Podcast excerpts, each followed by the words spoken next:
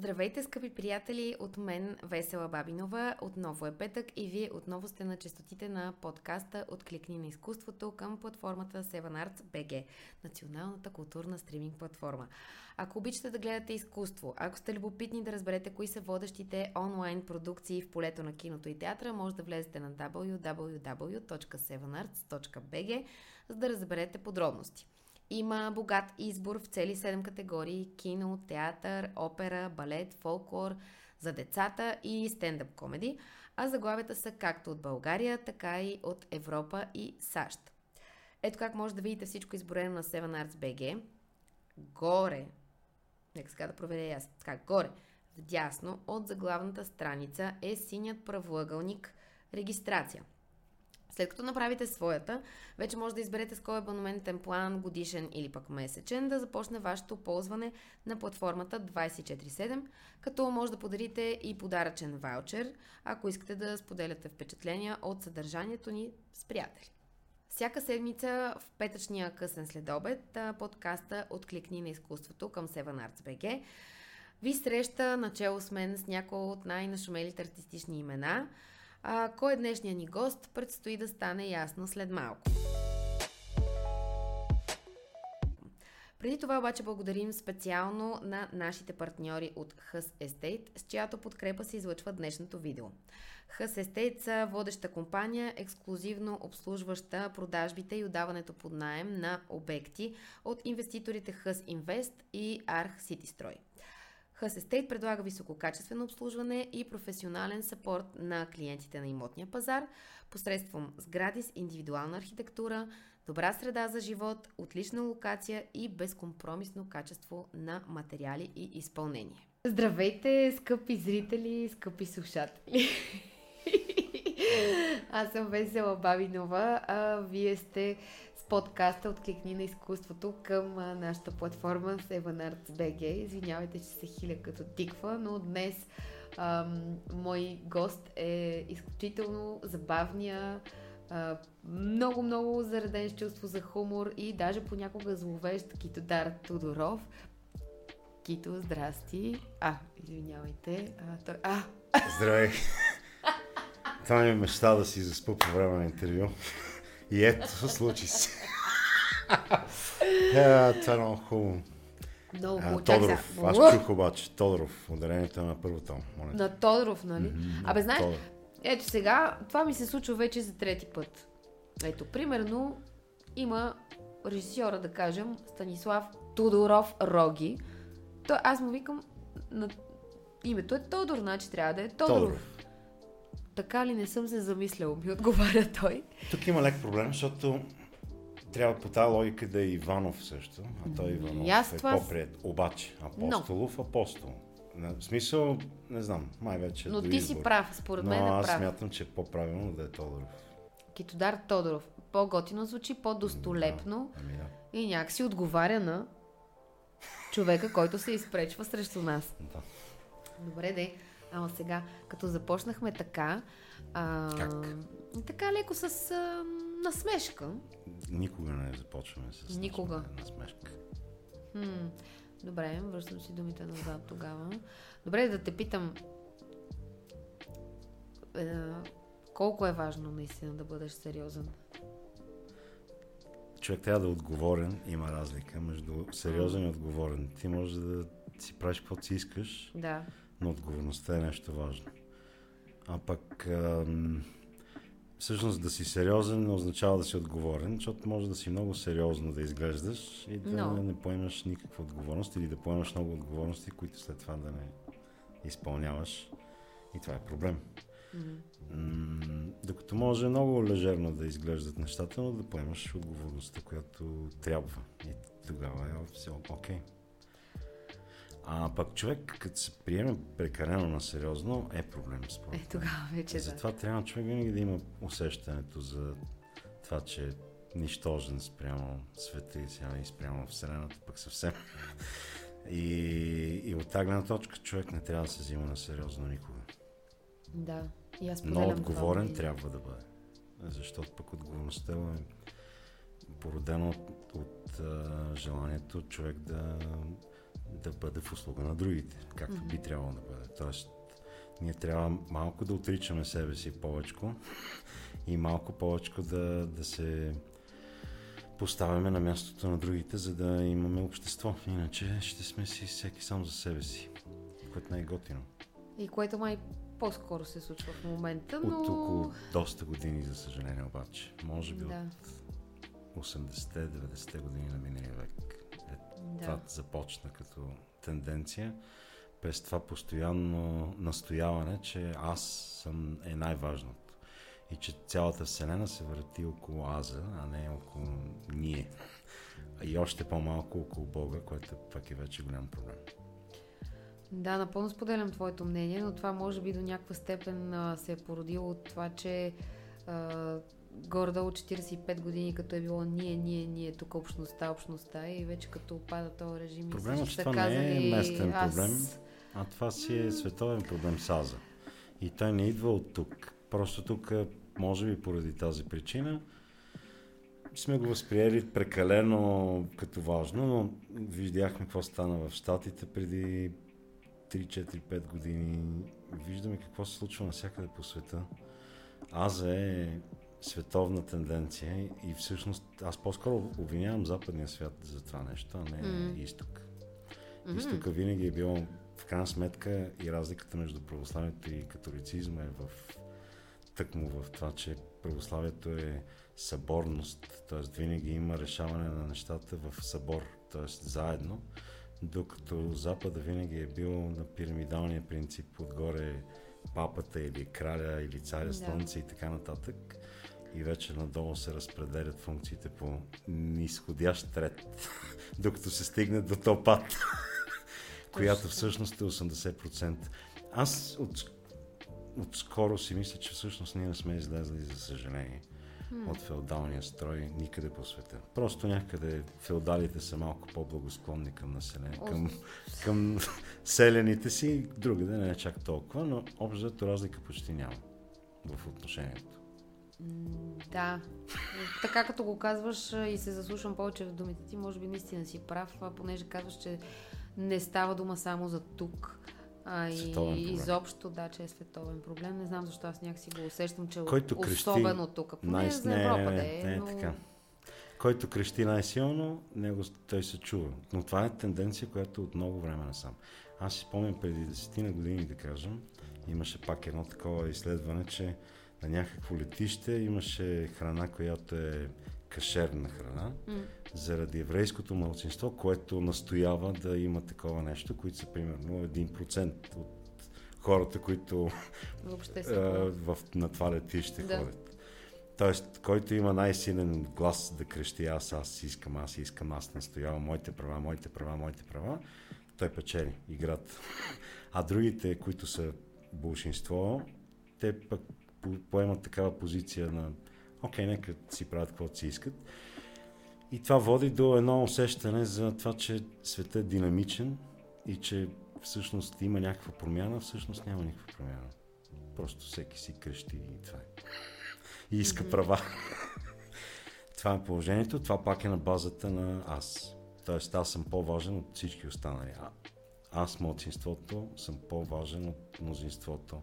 И така нататък, и така нататък. И това няма край. Но това ще отмине. В, в, световната история, от, Дали? от както има цивилизация, има цикличност. Сега просто сме в тъп период. от около 30-40 години. Но нищо.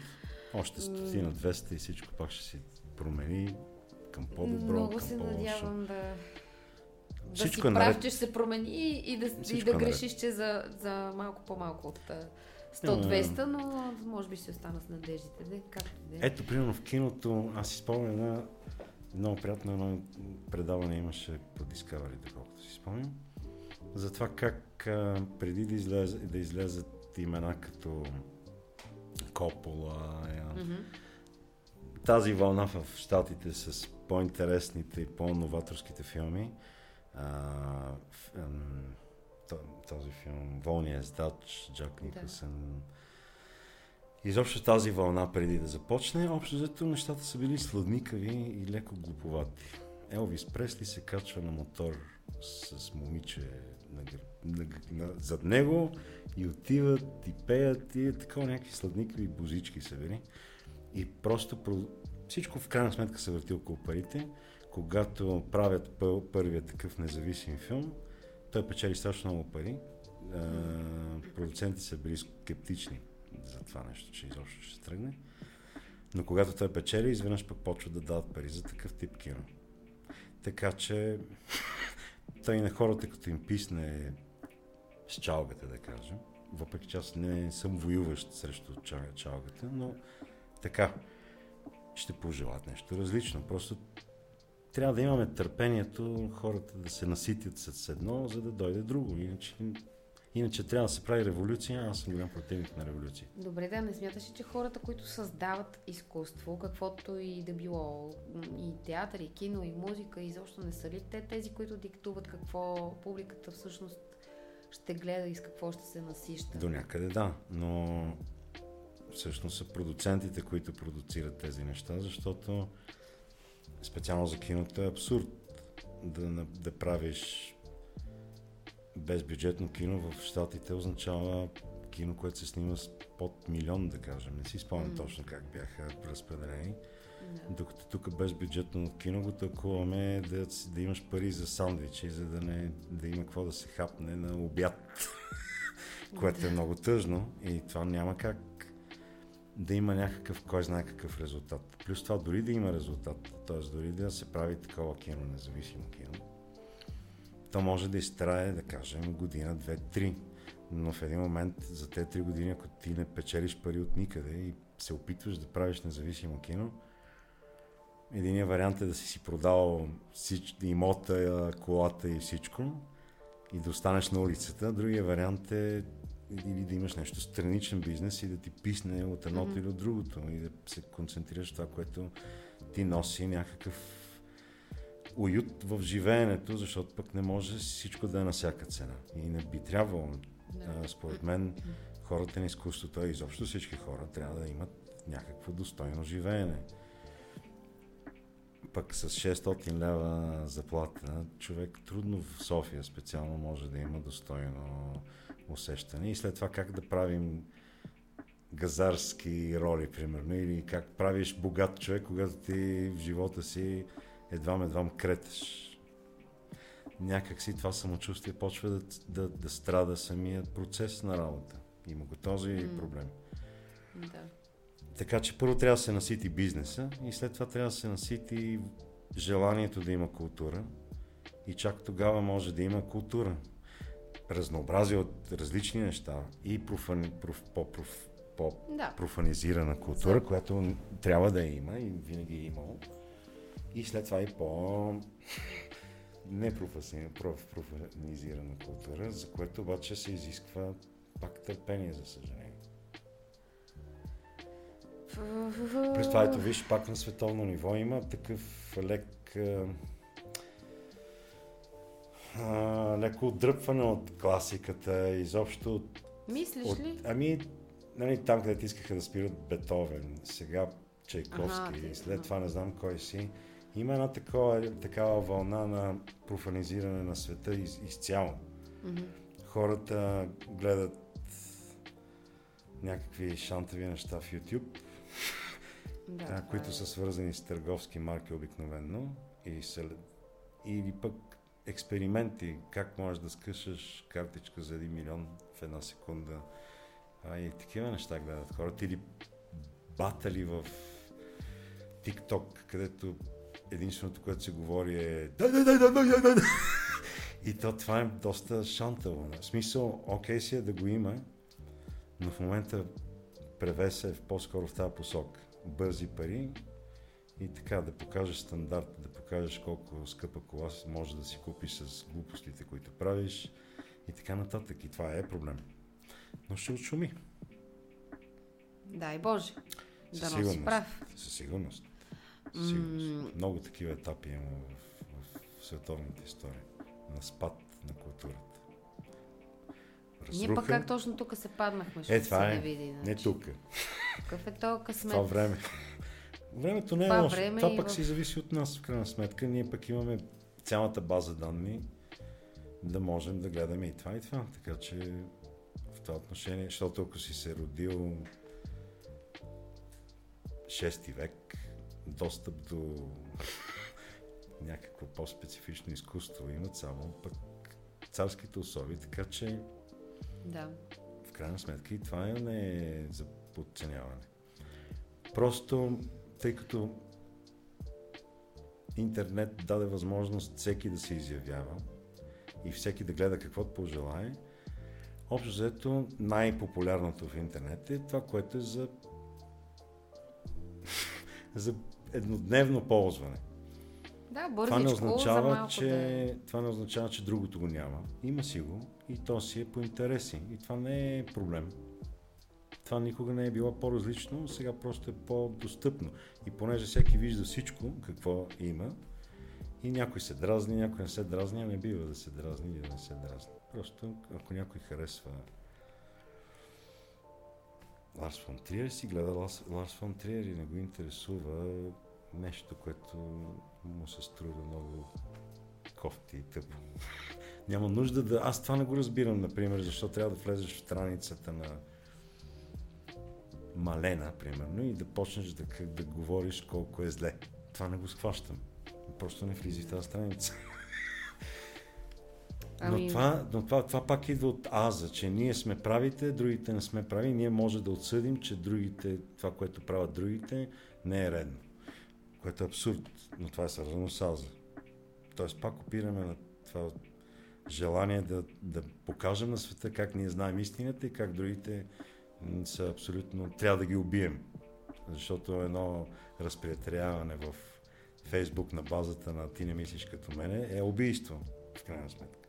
Uh-huh. Ние искаме да се отървем от този човек, защото той мисли по друг начин. Което е отвратително и много глупаво. Е, да, глупаво е.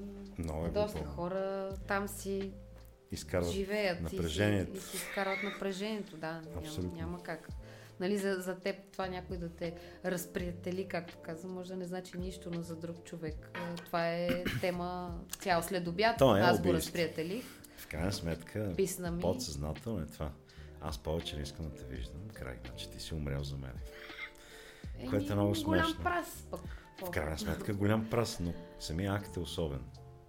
Тоест ние непрестанно воюваме. Непрестанно. Което е проблем. Да, вече И воюваме за нашите лични- което е още Ами тя стъпката проблем. е много малка. Да. Но ние не сме, не сме различни. Дали ще убиеш в а, а, интернет или на живо, разликата е в, а, много, Средствата. много, в средствата е много малка в крайна сметка, но общо взето постъпката е една и съща. И всеки, който мрази някой в интернет, мрази реално някой, който е възможно да убие утре, ако този човек му пречи, ако има тази възможност. Ние всички наказваме в крайна сметка със смърт. И да това се е надяваме проблем. да не се стига чак до там наяве. Ами, дано. Да, дано да е само не, аз не вярвам чак толкова да се изроди системата, че Да, да, де, допусне но- такова нещо. Но в крайна сметка е така. Аз исках да те попитам, тъй като някакси намесихме политиката. Аз не съм, ти- не харесвам политика. Да, а в началото, усещам за това, завивам така. А, пък в началото стана дума за разликата между това да си сериозен и да си отговорен. И м- няма как да не се сетя за Жълтоляндър, който съвсем скоро имаше своята премиера. А, е, страшно много зрители доволни при това.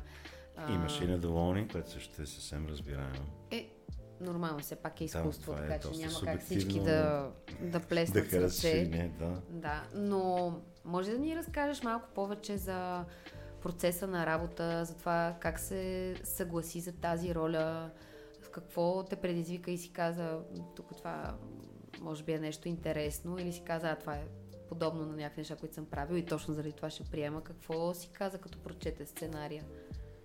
М- не си спомням. А! Не, не, със сигурност. Аз забравям тотално всичко и това е една от чертите, които харесвам.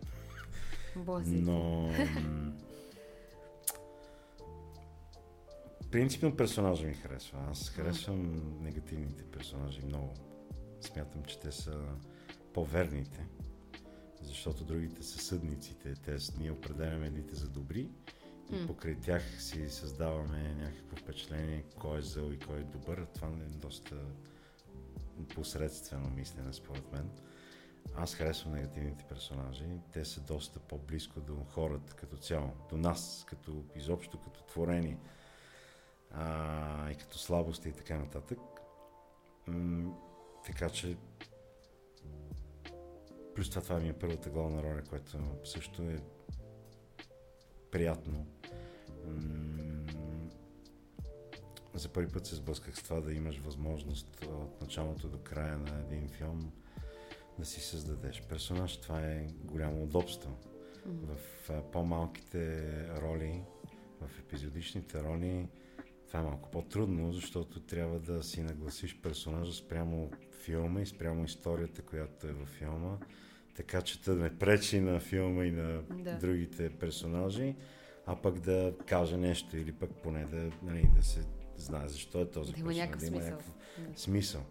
Докато тук проследяваш просто цялата история на, в този отказ от време на този персонаж и това е наистина голям кеф. Така че плюс това екипа е приятелски, с Лъчката се познаваме от много-много години, заедно сме правили много неща, много добре се познаваме, което е много важно. Е, Лъчката е режисьора. Лъчезар да Аврамов. Да. да.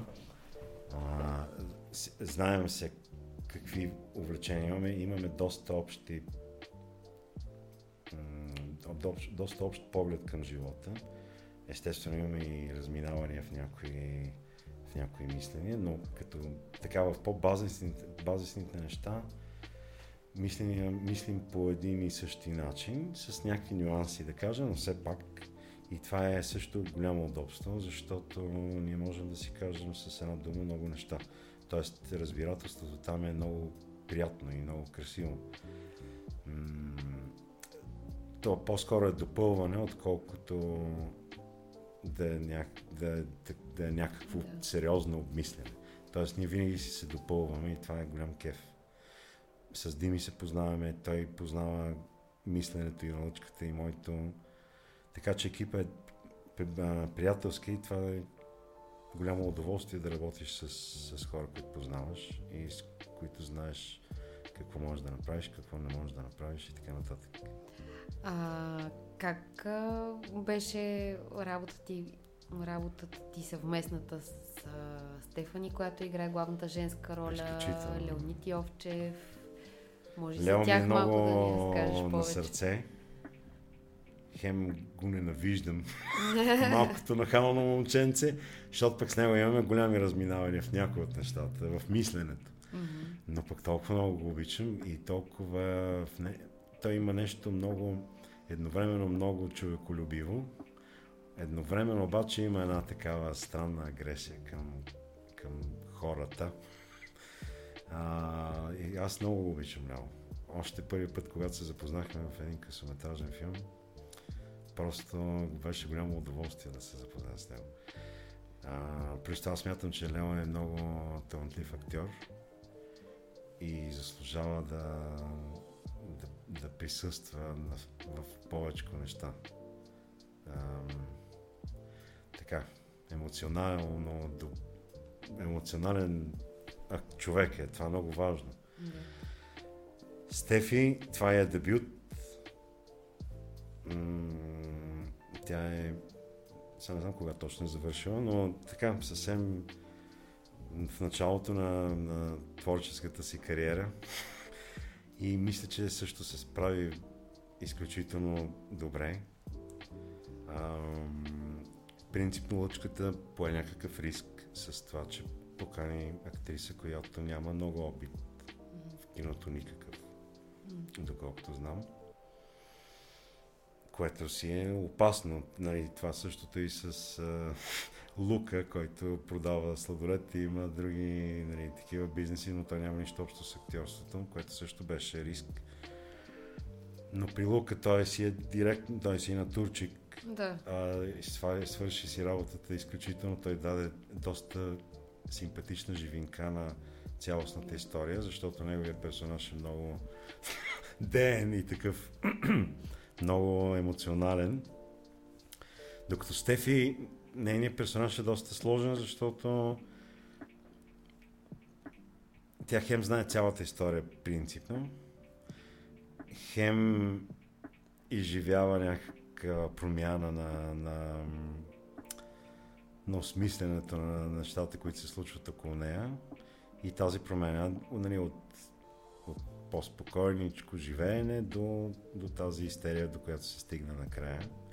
Така че нейният персонаж не е хич лек, а тя мисля, че се справи супер добре. Така че екипа, целият екип беше изключителен. Мариан също подходи с чувство за хумор да. към, към образа, който ние го познаваме примерно от, под прикритие. Да.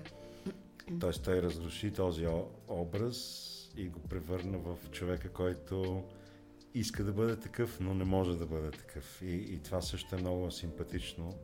Чувството за самоирония е нещо велико. И така, екипа беше изключителен. А, германеца, оператор Торстен, което е чука на Тор, доколкото знам му името. Но да. това са си негови скандинавски неща, които мен да ме интересуват грам. а, едно с него, да, много, много приятно също се работеше. Той има също чувство за хумор. Говорихме си как ще нападнем Франция отново уста. и така нататък. В смисъл, защото имаше един французи, ама това за филма на пред, предния филм. И така говорихме за новото обединение между Германия и България Италия срещу Франция. А... Такива глупости си говорихме колкото си искаш. В смисъл той не поема чувство, има чудесно чувство за хумор. Тоест. А твоите а, близки, приятели, които са свикнали, може би по-често да те виждат в някакъв друго ампула и други роли, сега като те видяха като този зализан политик, леко зловещ и така на ръба на нормалното. Така. Какво ти казаха?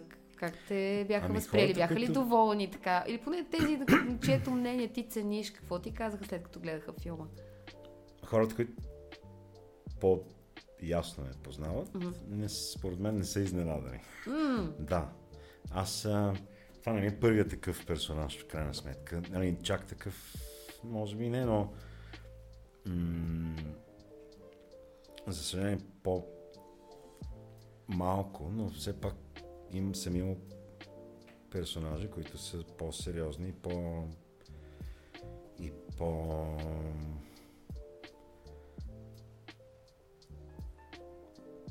В тази посока да. комедийният образ е общо взето през телевизията се настоява на него.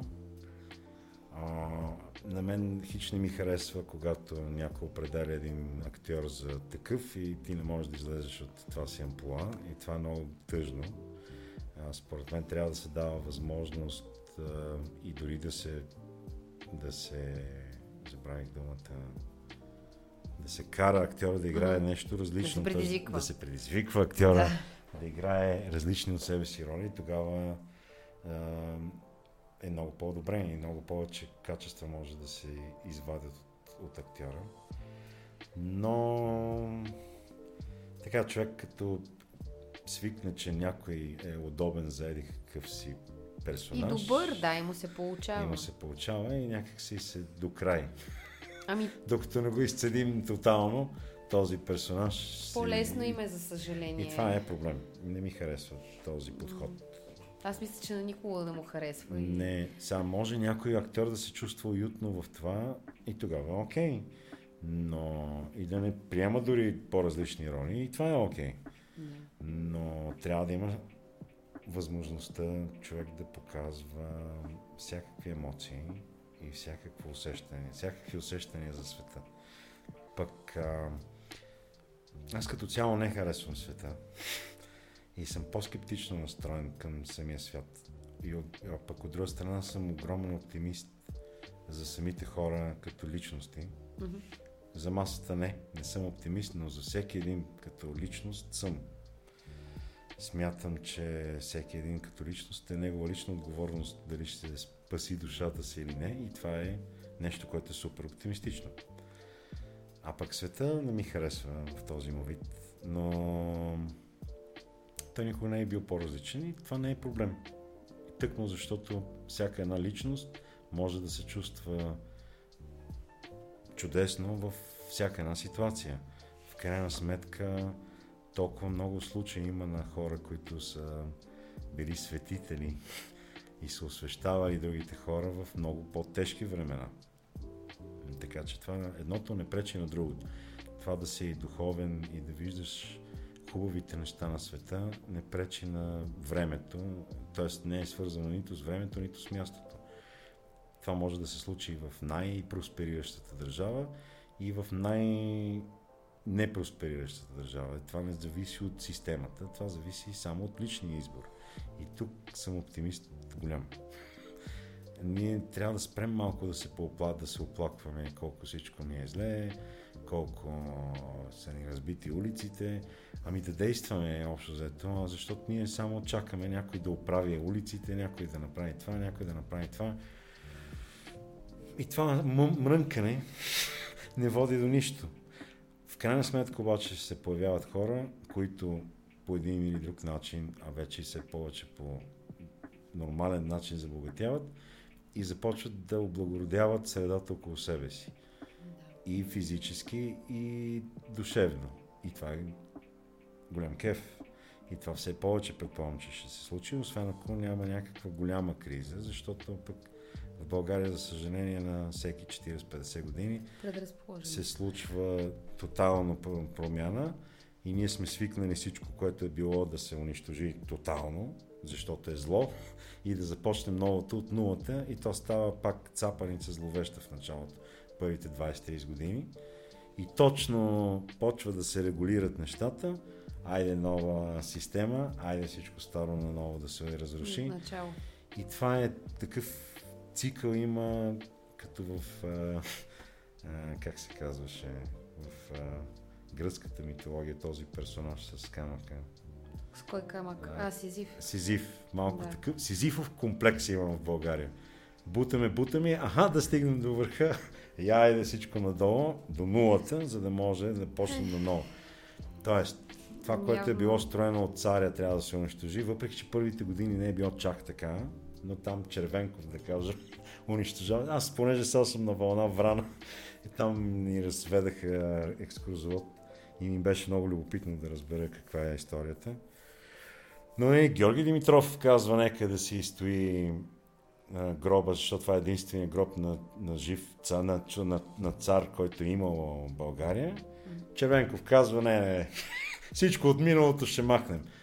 Тоест, всичко, по което е било по царско време е лошо, ние сега ще построим комунизма, точно нещо да се регулира, почват да стават, някакви хора почват да мислят и така нататък и така нататък сриване. Айде всичко, каквото е било в комунизма е лошо, дай да рушим мавзолеи, паметници, няма значение какво, защото сега строим новата демокрация и след около 20 години, когато пак хората се освестят малко и почнат да работят за себе си и за обществото, ако пак дойде такъв такава промяна, те ще се срути всичко, ще кажат, ето всичко сега разрушаваме, защото почваме наново, имаме мечти да правим голями неща. Големи. Ама, че работа тук се винаги бъркам. Ято сето. Големи, да. Та, та, това го има и това е голям проблем. Ето, затова София прилича на манджа с гроза, чисто архитектурно е страшна еклектика цари, особено в Това пък е с друг Няма проблем, че всичко е на принципа на който повече пари даде. Да. И нямаме обща, нямаме ясна представа как би трябвало да изглежда града. Ами тук там е а, и това, че примерно няма такъв закон за фасадите, това, че наскоро цъфна климатик на Софийския университет отвън и всякакви такива неща, където това в чужбина да за го видиш, може да те гръмнат просто. свързано и с мизерията. Mm. На мен ми гостуваше кметът на на район Слатина. Mm. И много си говорихме за това. Няма как в една кооперация, в която има примерно 8 апартамента или 20, няма значение колко, и от тези 25 са на ръба на живеенето. Ти, ако ги изгониш, ти обричаш пет семейства или пет човека на бездомие и на някаква тотална бедност. Те поне имат някакъв имот. Тоест това няма как да бъде регулирано, защото просто има огромна мизерия, за съжаление. Тоест пак трябва да се уравновесат нещата, така че горе-долу всеки, айде да не е съвсем достойно, но поне да има някакъв да. минимум за живеене. Абе не, не трябва да е минимум. Трябва всеки да може да живее достойно. Всеки гражданин на тази държава. И чак тогава може да се мисли за изкуство, спорт. Не чак тогава. То трябва да е успорно, иначе пък съвсем ще загазим. Но фасадите специално, как да отделиш 50 хиляди лева, като не мога да събереш 10. С огромни усилия може да събереш 10. Да не говорим, че много хора, които имат пари, не искат да дават пари, защото смятат, че това не е тяхна работа. И то става... Ние, ние не искаме правилата. Ние ги искаме, но другите да ги спазват, а ние да си правим каквото mm-hmm. си искаме. Този маниер в България също е голям проблем. А, правилата са за другите. Аз си правя каквото си искам. И това обаче го мисли всеки. И ми прави впечатление на Цариградско, примерно, тази лента, която е бус лентата.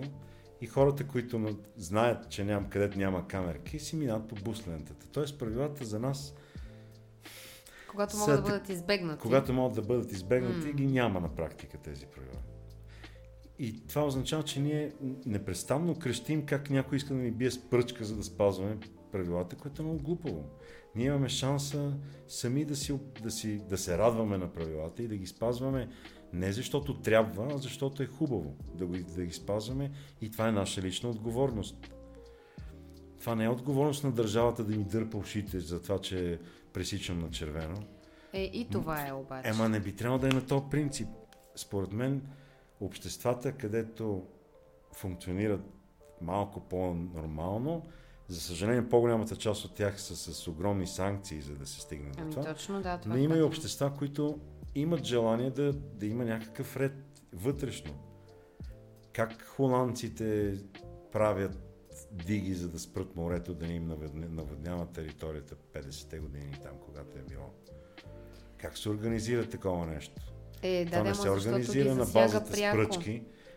Все пак. Ами, ама спазването на правилата също ни засяга пряко, защото хубаво сега ще преваря някой, ама това ще предизвика някакво напрежение, което ще предизвика катастрофа евентуално. И изобщо пак не се поставяме на мястото на другите. Но това идва основно, пак заради това аз. Аз съм над всичко. Аз съм над закона, аз съм над правилата, аз съм над другите, аз съм над другомислещите и така нататък и така нататък. Всички, които мислят по различен начин са орки и там каквито ще да бъдат орки, да, сега за орки сега не орки се е всичко. Това е. И, а ние, готените пичове, сме тези, които сме над закона, можем да правим пакости, стига да е в посоката на истината. И това е безумие някакво. Наистина е безумие. Не мога е, да. да разбера защо се случва това. Само, че посоката на истината е много субективна. То няма. Това е, е толкова е субективно е да е истина. Истината, но... истината е твърде субективно нещо. Mm. Обективната истина би трябвало да е божествената истина, но не и човешката. Но тази истина също подлежи на, на гледна точка, т.е. това е моята гледна точка. Аз не искам да налагам, че Бог е обективната ми истина, но това е моята истина. Но аз не ти казвам, ти ако не мислиш така, няма да си ми повече приятелка, ще те мразя и, и ще ме дано те убият някъде да умреш, да се махнат те, които мислят по друг начин. Това е много опасно. Това е воюване на всички, от, от всички фронтове е еднакво. Крясъци, крясъци, крясъци, крясъци, крясъци, смърт, смърт, смърт. Това е. В момента това по социалните мрежи е такава, такава ситуацията. И предизвикване, предизвикване. Непрестанно. Никой не иска да се смири.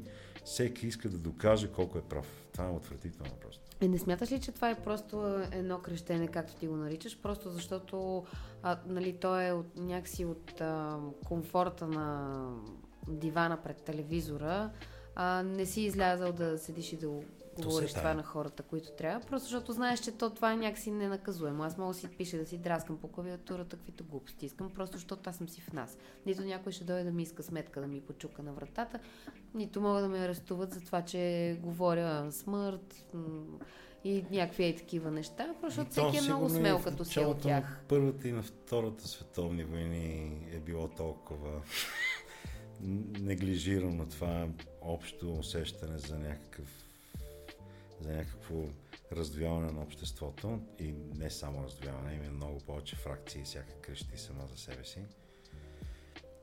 Но стъпката от духовната омраза към физическата е много малка. Според мен. Всички световни войни, и двете, а и всички конфликти започват на такъв принцип. Аз си спомням един приятел, който беше избягал от Сараево, сърбин, който каза изведнъж моите съседи ме мразеха. След до една минута. Mm. Всичко се случва мигновенно. Да, да. Ти, Този... а, тоест, да дали се прескочи ли се тази малка крачка от омразата, която не е физическа, физическата омраза вече си, там вече почваш да спираш да мислиш адекватно и там вече просто чистата агресия почва да се трупа.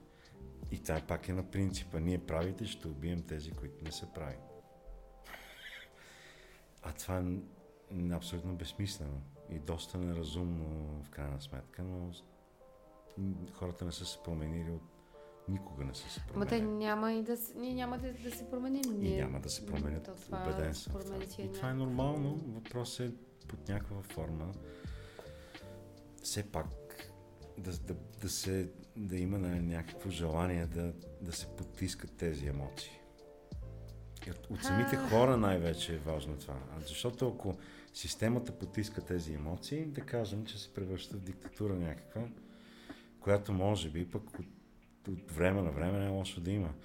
Мен много ме впечатлява една теория, че свършиха годините с морковчето и сега идват годините на пръчката. Тоест, малко ресурсите се поизчерпаха, малко станаха разни проблеми и вече това да те нали, подкокросват, ти, ти си трай си, бъди спокоен, пък ще си имаш телевизор, малко апартаментче, кола и това, онова, почва, е, може и да се попромени това и ще дойде, ще дойде ерата на, на наказанията.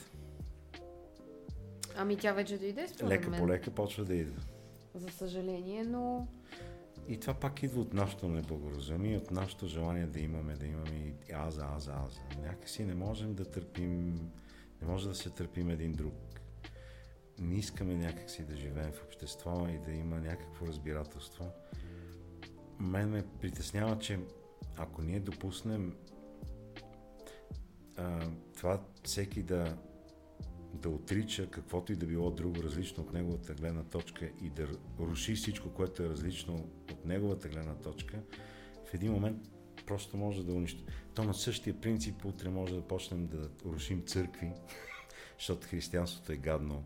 След това джами, защото То... исляма е гаден. Това се... След това всичките сгради на някакви магазини, вериги магазини, защото те са гадни.